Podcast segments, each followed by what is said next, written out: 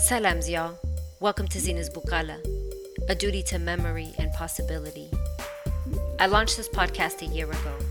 At the time, I'd been sitting on the beats that are currently blessing your eardrums for close to six months.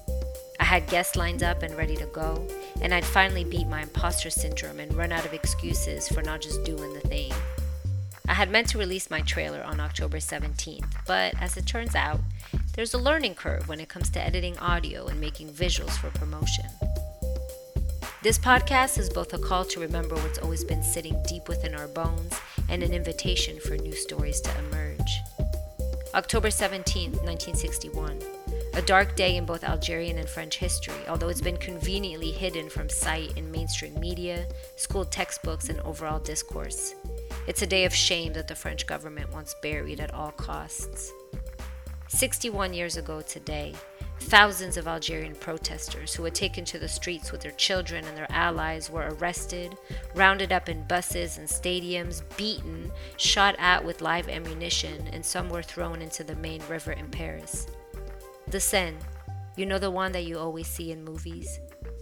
For years, the official death count was three, but we know that hundreds of people died and disappeared on that day. It's a day carved in our people's hearts as a reminder that France's hands are still dripping with the blood of Algerians and that of many other African nations. This is our duty to memory. Dates are meaningful. Honoring our histories, legacies, and our ancestors is important. And I knew that I wanted to launch this project in a good way. It's felt guided and protected at every step by the aunties who sat in circles reciting poems that have held truths and secrets for centuries before I came into the world.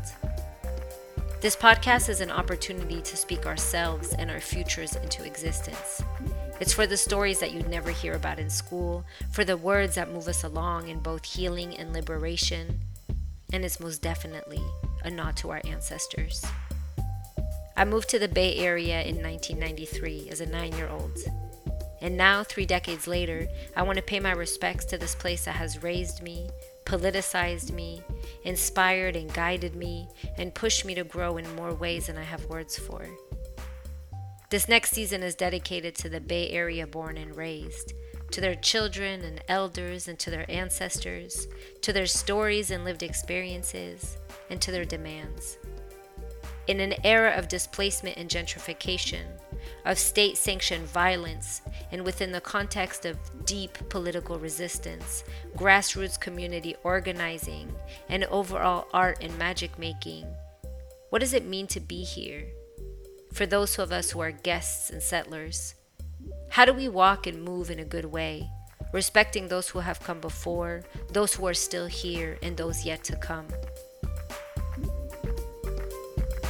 So let me pass the mic to those who know, those who do, and those whose stories should be front and center in your mind when you think of the San Francisco Bay Area.